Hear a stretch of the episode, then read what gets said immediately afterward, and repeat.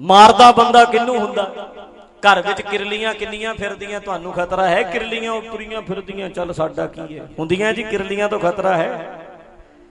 ਭਲਾ ਜੇ ਪਤਾ ਲੱਗ ਜੇ ਵੀ ਨਾਗ ਵੜਿਆ ਅੰਦਰ ਕਾਲਾ, ਤੇ ਫੇਰ ਕੀ ਹੋਊ? ਫੇਰ ਆਪਾਂ ਮਾਰਾਂਗੇ ਨਾ। ਮਾਰਾਂਗੇ ਕਿਉਂ ਬਈ? ਮਾਰਨ ਹੁਣ ਕੀ ਗ- ਮਾਰਨ ਕਿਉਂ ਪੈਂਦਾ ਹੁਣ? ਹੁਣ ਹੁਣ ਕੀ ਹੋ ਗਿਆ? ਹੁਣ ਤੈਨੂੰ ਖਤਰਾ ਹੈ ਵੀ ਜੇ ਬਚ ਗਿਆ ਇਹਦਾ ਦਾਲ ਲੱਗ ਗਿਆ, ਕਿਤੇ ਮੈਨੂੰ ਹੀ ਨਾ ਮਾਰ ਦੇ। ਤੇ ਜਿਹੜੇ ਬੰਦੇ ਮਾਰਨ ਪੈਂਦੇ ਹੁੰਦੇ ਆ ਨਾ, ਮਾਰਨ, ਇਹ ਨਾ ਸੋਚੋ ਵੀ ਸਾਨੂੰ ਡਰਾਉਂਦੇ ਐ, ਅਸਲ ਵਿੱਚ ਅਗਲੇ ਡਰੇ ਹੋਏ ਐ। ਅਗਲੇ ਮਾਰਨ ਤਾਂ ਪੈਂਦੇ ਆ, ਕਿਰਲੀਆਂ ਤੋਂ ਕੋਈ ਖਤਰਾ ਨਹੀਂ, ਬਥੇਰੀਆਂ ਤੁਰੀਆਂ ਫਿਰਦੀਆਂ ਇੱਥੇ। ਪਰ ਜਦੋਂ ਕੋਈ ਹੋਵੇ ਨਾ ਅੱਗੇ ਤਕੜਾ ਤੇ ਡਰ ਇਹ ਲੱਗਦਾ ਵੀ ਜੇ ਇਹਦਾ ਦਾ ਲੱਗ ਗਿਆ, ਇਹਨੇ ਛੱਡਣਾ ਨਹੀਂ। ਮਾਰਨ ਅਗਲੇ ਉਦੋਂ ਪੈਂਦੇ ਆ।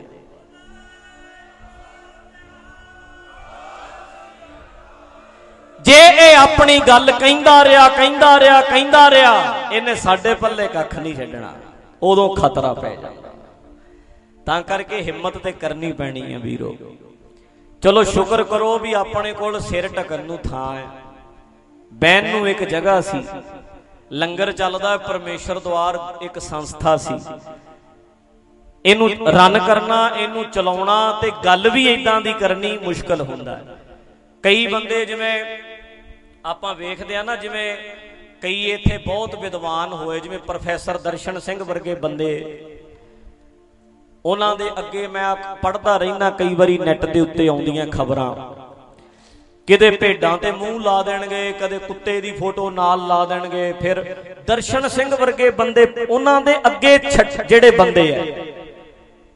ਨਿਊਜ਼ਾਂ ਚਲਾਉਂਦੇ ਆ ਨੈਟ ਦੇ ਉੱਤੇ ਤੁਸੀਂ ਭਰ ਕੇ ਵੇਖੋਗੇ ਨਾ, ਜੇ ਖਾਲਸਾ ਨਿਊਜ਼ ਭਰੋਗੇ, ਉਹਦੇ ਉੱਤੇ ਤੁਸੀਂ ਵੇਖਿਓ। ਉਹਨਾਂ ਦੇ ਬੰਦੇ, ਤੇ ਪਤਾ ਕੀ ਕਹਿਣਗੇ? ਇਹ ਡੇਰੇਦਾਰ ਹੈ ਜੀ, ਇਹ ਸਾਧ ਹੈ ਜੀ, ਇਹ ਪਖੰਡੀ ਹੈ ਜੀ, ਇਹ ਬਾਬਿਆਂ ਵਾਲਾ ਹੀ ਕੰਮ ਹੈ ਜੀ ਇਹਦਾ। ਇਹ ਕਾਹਦਾ ਪੰਥਕ ਹੈ? ਹੁਣ ਇੱਕ ਵਾਰੀ ਨਾ, ਅੱਜ ਤੋਂ 15 ਕੁ ਸਾਲ ਪਹਿਲਾਂ ਪ੍ਰੋਫੈਸਰ ਦਰਸ਼ਨ ਸਿੰਘ ਨਾਲ ਮੇਰੀ ਗੱਲਬਾਤ ਹੋਈ ਸੀ। ਉਦੋਂ ਤੇ ਮੈਂ ਬਾਬਿਆਂ ਵਾਲੇ ਪਾਸੇ ਹੀ ਸੀ। ਤੇ ਮੇਰੇ ਨਾਲ ਗੱਲਬਾਤ ਕਰਦਾ ਕਹਿੰਦਾ ਆਖੇ ਕੈਨੇਡਾ ਤੋਂ ਆਇਆ, ਲੱਖ ਡਾਲਰ ਲੈ ਗਿਆ। ਕਹਿੰਦਾ, ਮੈਂ ਕਿਹਾ ਜੀ, ਦਰਸ਼ਨ ਸਿੰਘ ਜੀ, ਪ੍ਰੋਫੈਸਰ ਸਾਹਿਬ ਮੇਰੇ ਤੋਂ ਆ ਕੇ ਹਿਸਾਬ ਲੈ ਲਓ ਵੀ ਕਿੱਥੇ ਕਿੱਥੇ ਲੱਗਿਆ ਹੈ। ਕਿੰਨੀ ਜਗ੍ਹਾ ਖਰੀਦੀ ਗੁਰੂ ਗ੍ਰੰਥ ਸਾਹਿਬ ਦੇ ਨਾਂ ਲਵਾਈ, ਮੈਂ ਹਿਸਾਬ ਦੇਣ ਨੂੰ ਤਿਆਰ ਆ ਕਹਿੰਦਾ, ਕਰਨਾ ਚਾਹੀਦਾ, ਹਿਸਾਬ ਕਰਨਾ ਚਾਹੀਦਾ। ਮੈਂ ਫਿਰ ਅੱਗੋਂ ਕਹਿਤਾ, ਮੈਂ ਕਿਹਾ, ਮੈਂ ਵੀ ਕੈਨੇਡਾ ਆਉਣਾ, ਤੇਰਾ ਹਿਸਾਬ ਲੈਣ ਵੀ 40 ਸਾਲ ਲੋਕਾਂ 'ਚ ਕੀਰਤਨ ਕਰਕੇ ਪੈਸਾ ਤੇਰਾ ਕਿੱਧਰ ਗਿਆ? 15 ਸਾਲ ਪਹਿਲਾਂ ਮੈਂ ਇਹ ਗੱਲ ਕਹੀ ਉਹਨੂੰ। ਤੇ ਸਾਡੇ ਵਰਗਿਆਂ ਨੂੰ ਪਤਾ ਕੀ ਕਹਿੰਦੇ ਆ? ਇਹ ਡੇਰੇਦਾਰ ਹੈ ਜੀ, ਇਹ ਸਾਧ ਹੈ ਜੀ, ਇਹ ਪਖੰਡੀ ਹੈ ਜੀ। ਪਰ ਚੇਤਾ ਰੱਖੋ ਵੀਰੋ, ਮੇਰੇ ਵਰਗਿਆਂ ਨੂੰ ਕਹਿੰਦੇ ਘਰ ਚਲਿਆ ਜਾਵੇ, ਫੇਰ ਅਸਲ ਗੱਲ ਬਣੇ।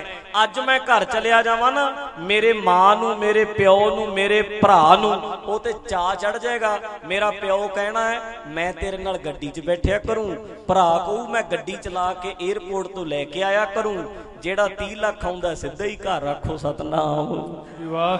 ਹਰੇਕ ਟੂਰ ਚ ਹਰੇਕ ਟੂਰ ਵਿੱਚ ਜ਼ਮੀਨ ਖਰੀਦਿਆ ਕਰਾਂਗੇ। ਹਰੇਕ ਟੂਰ ਦੇ ਵਿੱਚ ਪ੍ਰਾਪਰਟੀ ਖਰੀਦਿਆ ਕਰਾਂਗੇ। ਆ ਜਿੰਨਾ ਕੁਝ ਸਾਰਾ ਸਾਰੇ ਦਾ ਸਾਰਾ ਇਹ ਬੰਦੇ ਗੱਲਾਂ ਕਰਦੇ ਆ ਵੀ ਸਾਡਾ ਜੀ ਇਹ ਡੇਰੇਦਾਰ ਹੈ ਸਾਧ ਹੈ ਉਹ ਡੇਰੇਦਾਰ ਆ ਜੇ ਸਾਧ ਕਹਿੰਦੇ ਆ ਨਾ ਮੇਰਾ ਬਣਾਇਆ ਆ ਇੱਥੇ ਹੀ ਪਿਆ ਹੈ ਅੱਜ ਮਰ ਜਾਗਾ ਅੱਜ ਵੀ ਸੰਗਤਾਂ ਵਰਤਦੀਆਂ ਹੈ, ਪਹਿਲਾਂ ਵੀ ਸੰਗਤਾਂ ਨੇ ਵਰਤਿਆ ਹੈ ਤੇ ਮੇਰੇ ਮਰਨ ਤੋਂ ਬਾਅਦ ਵੀ ਇਹਨੂੰ ਸੰਗਤਾਂ ਨੇ ਹੀ ਵਰਤਣਾ ਹੈ ਪਰ ਤੁਹਾਡੀਆਂ ਬਣਾਈਆਂ ਪ੍ਰਾਪਰਟੀਆਂ ਤੁਹਾਡੇ ਬੱਚਿਆਂ ਨੇ ਵਰਤਣੀਆਂ ਹੈ। ਤੁਹਾਡਿਆਂ ਪਰਿਵਾਰਾਂ ਨੇ ਵਰਤਣੀਆਂ ਹੈ। ਸੰਗਤ ਨੇ ਭੇਟਾ ਤੁਹਾਨੂੰ ਵੀ ਦਿੱਤੀ ਹੈ ਭੇਟਾ ਮੈਨੂੰ ਵੀ ਦਿੱਤੀ ਹੈ ਪਰ ਮੇਰੀ ਭੇਟਾ ਤੁਸੀਂ ਜਿੱਥੇ ਮਰਜ਼ੀ ਆ ਕੇ ਵੇਖ ਲਿਓ ਗੁਰੂ ਗ੍ਰੰਥ ਸਾਹਿਬ ਦੇ ਨਾਮ ਕਰਾ ਕੇ ਹਰ ਚੀਜ਼ ਮੇਰੀ ਰਹਿائش ਹੈ, ਮੇਰੇ ਕੋਲ ਕਮਰੇ ਆ ਚਾਰ। ਉਹ ਕਮਰੇ ਜਿੱਦਣ ਮੈਂ ਮਰ ਗਿਆ ਉਦੋਂ ਸੰਗਤ ਦੇ ਆ ਉਹ ਇਹ ਥੋੜਾ ਹੋਏਗਾ ਮੇਰਾ ਭਰਾ ਆ ਕੇ ਬਹਿ ਜਾਏਗਾ ਉੱਥੇ। ਮੇਰਾ ਟੱਬਰ ਆ ਕੇ ਬਹਿ ਜਾਏਗਾ ਉੱਥੇ। ਇੱਕ ਇੱਕ ਹਿੱਸਾ ਇਸ ਪਰਮੇਸ਼ਰ ਦਵਾਰ ਦਾ ਮੇਰੇ ਕੋਲ ਹੈ, ਜਿਹੜਾ ਮੈਂ ਪਰਸਨਲ ਵਰਤਦਾ, ਮੇਰੀ ਰਹਿائش ਹੈ। ਤੇ ਜਿੱਦਣ ਮਰ ਗਿਆ ਉਦੋਂ ਉਹ ਵੀ ਸੰਗਤ ਦਾ ਹੈ। ਬਾਕੀ ਤੇ ਸੰਗਤ ਪਹਿਲਾਂ ਹੀ ਵਰਤਦੀ ਹੈ। ਤੇ ਜਿਹੜੇ ਬੰਦੇ ਘਰਾਂ ਵਿੱਚ ਰਹਿ ਕੇ ਗੱਲਾਂ ਕਰਦੇ, ਅਸਲ ਵਿੱਚ ਆਪ ਕਰ ਨਹੀਂ ਸਕਦੇ। ਆ ਕੰਮ ਕਰਨ ਵਾਸਤੇ ਮਿਹਨਤ ਕਰਨੀ ਪੈਣੀ ਆ ਵੀਰੋ। ਲੰਗਰ ਕਿੱਥੋਂ ਪੱਕਣਾ ਹੈ? ਰਾਸ਼ਨ ਕਿੱਥੋਂ ਆਉਣਾ ਹੈ? ਖੰਡ ਕਿੱਥੋਂ ਆਉਣੀ ਹੈ? ਦੁੱਧ ਕਿੱਥੋਂ ਆਉਣਾ ਹੈ? ਤੁਸੀਂ ਚਾਹ ਦਾ ਪ੍ਰਬੰਧ ਕਿਵੇਂ ਕਰਨਾ ਹੈ? ਸਬਜ਼ੀਆਂ ਕਿੱਥੋਂ ਆਉਣੀਆਂ ਹੈ? ਪ੍ਰਸ਼ਾਦੇ ਕਿੱਥੋਂ ਪੱਕਣਗੇ? ਕਿੱਥੋਂ ਸੰਗਤ ਆਏਗੀ? ਕਿੱਥੋਂ ਬਣਾਉਣੇ ਹੈ? ਬਣਾਉਣ ਬਣਾਉਣ ਤੋਂ ਬਾਅਦ ਸੰਗਤ ਨੇ ਬਹਿਣਾ ਕਿੱਥੇ ਹੈ? ਲੰਗਰ ਕਿੱਥੇ ਛਕਣਗੇ? ਜੇ ਛਕਣਾ ਹੈ, ਅਗਲੇ ਨੇ ਜਲ ਪਾਣੀ ਲੰਗਰ 'ਚ ਬਹਿ ਕੇ ਛਕਣਾ ਹੈ। ਭਾਈ, ਜੇ ਕਿਸੇ ਨੇ ਇਸ਼ਨਾਨ ਕਰਨਾ ਉਹ ਕਿੱਥੇ ਕਰਨਾ ਹੈ? ਕੋਈ ਬਾਥਰੂਮ ਜਾਣਾ ਚਾਹੁੰਦਾ, ਕਿੱਥੇ ਜਾਏਗਾ? ਆ, ਇੱਥੇ ਬਾਥਰੂਮ ਬਣੇ ਆ, ਤੁਸੀਂ ਸਾਰਿਆਂ ਨੇ ਵੇਖਿਆ ਜੇ ਜ਼ਿਆਦਾ ਨਹੀਂ ਤੇ 70 80 ਲੱਖ ਰੁਪਇਆ ਬਾਥਰੂਮਾਂ ਤੇ ਲੱਗਿਆ। ਕੱਲੀ ਕੱਲੀ ਚੀਜ਼ ਦੀ ਜ਼ਿੰਮੇਵਾਰੀ ਚੱਕਣੀ ਪੈਂਦੀ ਹੈ। ਜੇ ਮੈਨੂੰ ਕਹੋ ਨਾ ਤੁਸੀਂ ਵੀ ਕੱਲਾ ਪ੍ਰਚਾਰ ਹੀ ਕਰਨਾ ਹੈ, ਮੈਂ ਤੇ ਕਹਿੰਦਾ ਜੇ ਫਿਰ ਮੇਰੀ ਐਦਾਂ ਮੈਨੂੰ ਕੋਈ ਕਵੇ ਵੀ ਪਰਮੇਸ਼ਰ ਦਵਾਰ ਦੀ ਕੋਈ ਸਟ੍ਰੈਸ ਨਹੀਂ, ਸਿਰਫ ਦੀਵਾਨ ਹੀ ਲਾਉਣਾ। ਫੇਰ ਤੇ ਕਮਾਲ ਦੀ ਗੱਲ ਇਹ ਹੈ ਵੀ ਮੇਰੇ ਕੋਲ ਇੰਨਾ ਟਾਈਮ ਹੈ ਵੀ ਮੈਂ ਗੱਲ ਹੀ ਕਰਨ ਵਾਸਤੇ। ਫਿਰ ਤੇ ਮੈਨੂੰ ਮਾਫ ਕਰਨਾ, ਇਹੋ ਜਿਹਾ ਲੱਭ ਲੱਭ ਕੇ ਲਿਆਵਾਂ, ਕਿਉਂਕਿ ਵਿਹਲੇ ਹੀ ਆ, ਹੋਰ ਤੇ ਕੋਈ ਕੰਮ ਹੀ ਨਹੀਂ। ਤੇ ਹੁਣ ਹੁਣ ਮੈਨੂੰ ਇਹ ਵੀ ਹੁੰਦਾ ਹੈ ਵੀ ਲੰਗਰ ਚ ਕੌਣ ਹੈ? ਅੱਜ ਸਬਜ਼ੀ ਕਾਦੀ ਬਣੀ ਹੈ? ਉਧਰ ਦਾ ਸਿਸਟਮ ਕਿੱਦਾਂ ਹੈ? ਉਧਰ ਕਿਵੇਂ ਹੈ? ਦਰਬਾਰ ਸਾਹਿਬ 'ਚ ਏਸੀ ਲੱਗਿਆ ਸਫ਼ਾਈ ਹੈ ਕਿ ਨਹੀਂ ਹੈ? ਪ੍ਰਬੰਧ ਕਿਵੇਂ ਚੱਲਦਾ? ਕੱਲੀ ਕੱਲੀ ਗੱਲ ਦਾ ਧਿਆਨ ਰੱਖਣਾ ਪੈਂਦਾ। ਸਿਰਦਰਦੀ ਵੱਧ ਹੈ ਕਿ ਘੱਟ ਹੈ? ਬੋਲੋ। ਇਹ ਸਿਰਦਰਦੀਆਂ ਲੈਣੀਆਂ ਨਹੀਂ ਚਾਹੁੰਦੇ ਤੇ ਕਹਿ ਕੇ ਪਤਾ ਖਿਹੜਾ ਛਡਾ ਲੈਣਗੇ। ਇਹ ਤੇ ਸਾਧ ਹੈ, ਇਹ ਤੇ ਡੇਰੇਦਾਰ ਹੈ, ਆਪਣੇ ਘਰ ਰਵੇ, ਘਰ ਰਹਿ ਕੇ ਪ੍ਰਚਾਰ ਕਰੇ, ਪ੍ਰਚਾਰ ਤੇ ਘਰ ਰਹਿ ਕੇ ਹੁੰਦਾ ਹੈ। ਇਹ ਤੇ ਮौज ਲੱਗ ਜੇ, ਮੇਰਾ ਪਿਓ ਤੇ ਅੱਜ ਵੀ ਖੁਸ਼ ਹੋ ਜਾਏਗਾ, ਉਹ ਕਹੇਗਾ 20 ਸਾਲ ਹੋ ਗਏ ਤੈਨੂੰ ਘਰ ਛੱਡੇ ਨੂੰ, ਅੱਜ ਵੀ ਆ ਜਾ, ਅੱਜ ਵੀ ਕਰੋੜਾਂ ਦਾ ਆ ਆਖੋ ਸਤਨਾਮ। ਸ੍ਰੀ ਵਾਹ ਕਹੂਗੇ ਨਹੀਂ ਮੇਰਾ ਬਾਪੂ? ਬੋਲੋ। ਉਹਨੂੰ ਤੇ ਚਾ ਚੜ ਜੂ ਵੀ ਆ ਜਾ। ਇਹ ਤੇ ਇਹ ਤੇ ਕੀ ਕਹਿੰਦੇ ਹੋ ਜਿਹਦੇ ਚੋਂ ਪੈਸੇ ਨਿਕਲਦੇ ਹੁੰਦੇ ਨੇ? ਏਟੀਐਮ ਹੈ। ਆ ਜਾ। ਤੂੰ ਜਿੱਥੇ ਜਾਏਗਾ, ਕਥਾ ਕਰਨ ਬੋਲਣ ਜਾਈ, ਆਪੇ ਵਾਧੂ ਘਾਟਾ ਫਿਰ ਕਿਤੇ। ਆਪਾਂ ਦੇ ਪਿੰਡ ਦਾ ਖਰੀਦ ਲੈਣਾ। ਮੇਰਾ ਪਿਓ ਤੇ ਖੁਸ਼ ਹੋ ਜੂ। ਪਰ ਮੇਰੇ ਪਿਤਾ ਨੂੰ ਕਦੇ ਬਾਹ ਕੇ ਪੁੱਛ ਕੇ ਵੇਖਿਓ, ਮੈਂ ਆਪਣੀ ਜ਼ਿੰਦਗੀ ਵਿੱਚ ਆਪਣੇ ਪਿਤਾ ਨੂੰ ਆਪਣੀ ਗੱਡੀ 'ਚ ਨਹੀਂ ਬੈਣ ਦਿੱਤਾ। ਮੇਰੀ ਮਾਂ ਨੂੰ ਨਹੀਂ ਪਤਾ ਮੈਂ ਕਿੱਦਾਂ ਦੀ ਗੱਡੀ 'ਚ ਬੈਠਾ। ਅੱਜ ਤੱਕ ਮੇਰੀ ਜ਼ਿੰਦਗੀ 'ਚ। ਕਦੇ ਮੇਰੇ ਨਾਲ ਬਹਿ ਕੇ ਗੱਡੀ ਵੀ ਵੇਖੀ ਹੋਵੇ ਮੇਰੀ। ਇੱਕ ਰਾਤ ਵੀ ਕਦੇ 20 ਸਾਲਾਂ ਦੇ ਵਿੱਚ ਮੈਂ ਕਹਾਂ ਵੀ ਆ ਮੇਰੇ ਮੇਰੇ ਕਮਰੇ ਦੇ ਵਿੱਚ ਮੇਰਾ ਪਿਓ ਸੌਂ ਕੇ ਵੇਖੇ। ਕਦੇ ਨਹੀਂ ਅੱਜ ਤੱਕ। ਮੈਨੂੰ ਪਤਾ ਹੈ ਵੀ ਆ ਕਰਨਾ ਤੇ ਮਿਹਨਤ ਕਰਨੀ ਪੈਣੀ ਹੈ। ਤੁਹਾਨੂੰ ਤਿਆਰ ਰਹਿਣਾ ਪੈਣਾ। ਤੇ ਅੱਜ ਬੰਦੇ ਗੱਲਾਂ ਕਰਨ ਵਾਲਿਆਂ ਨੇ ਕਮੈਂਟ 'ਚ ਕਰ ਦੇਣੀਆਂ, ਜੀ, ਇਹ ਜੀ ਕਾਹਦਾ ਪ੍ਰਚਾਰ ਕਰਨਾ, ਇਹ ਤੇ ਡੇਰਾ ਜੀ। ਉਹ ਭਾਈ, ਇਹ ਜ਼ਿੰਮੇਵਾਰੀਆਂ ਸਾਂਭਣੀਆਂ ਪੈਣੀਆਂ। ਅੱਜ ਆਪਣਾ ਪਲੇਟਫਾਰਮ ਹੈ, ਆਪਣੇ ਘਰ ਬਹਿ ਕੇ ਬੋਲਦੇ ਆ ਨਾ ਵੀ ਕਿਤੇ ਦੀਵਾਨ ਲੱਗਣ। ਆ ਖੋ, ਆ ਤੇ ਨਹੀਂ ਖੋ ਸਕਦੇ ਸਾਡੇ ਤੋਂ।